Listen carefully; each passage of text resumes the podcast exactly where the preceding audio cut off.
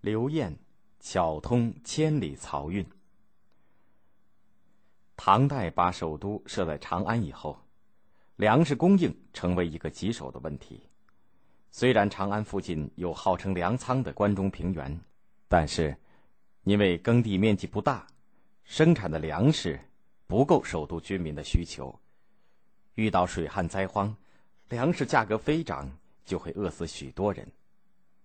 所以，唐朝开国以后，就有从江南到长江的千里漕运，就是走水道运粮食，把江南的粮食运到首都。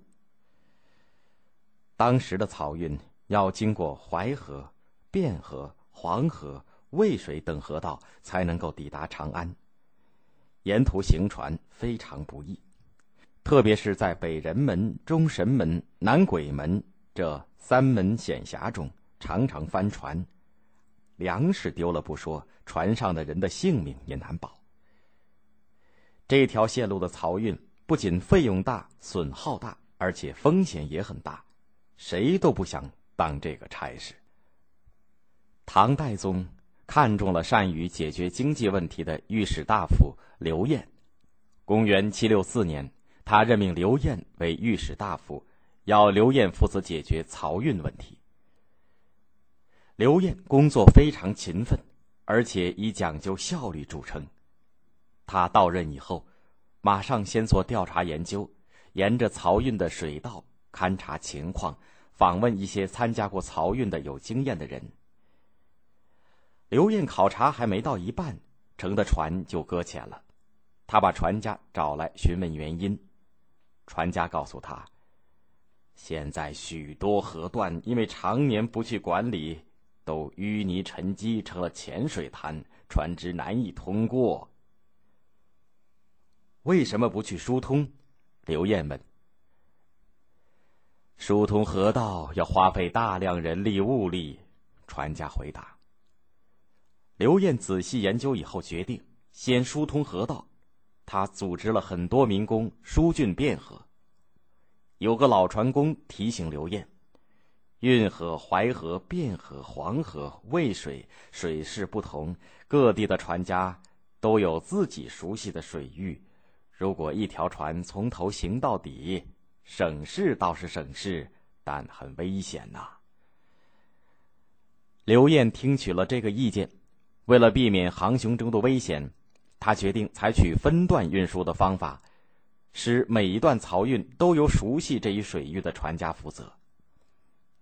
分段运输的最大问题是装卸。以前粮食都散装在船舱里，装船起岸十分费劲儿，损耗又大。刘晏便想了个办法，把粮食都装在米袋里，这样到了水浅的地方就可以用小船分装渡过。即使翻船，还可以把粮食打捞起来，不至于损失太大。一个问题解决了，又一个问题发生了。对于怎样过三门峡，一直是一个难题。过去承办漕运的人害怕三门峡这里水急，大多用陆运。陆运不仅费用很高，而且速度慢。刘晏考虑再三，决定还是坚持水运。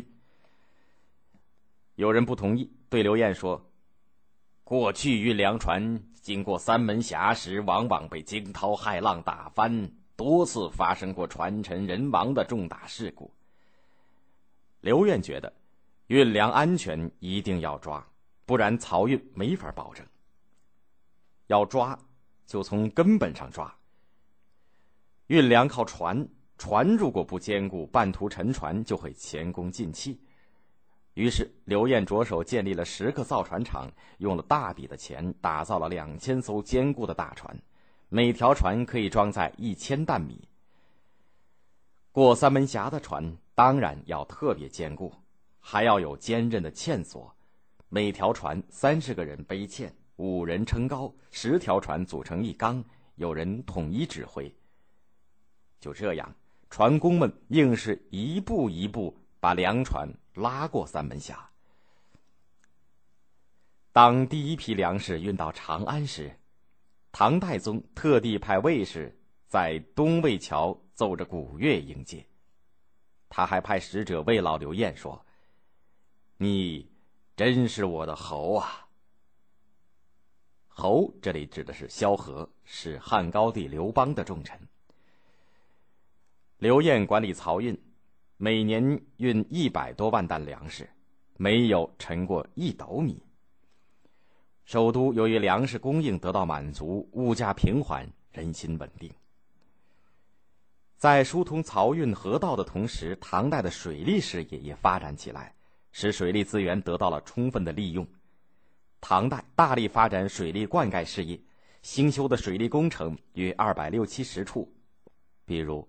在北方发展了关中的农田水利，重点开发黄河、汾河河曲地带的水利，又在龙门下引黄灌田。在南方，则相继完成了江浙海棠、太湖湖堤以及长江堤防等工程。这些工程都为发展农业生产起了很大的作用。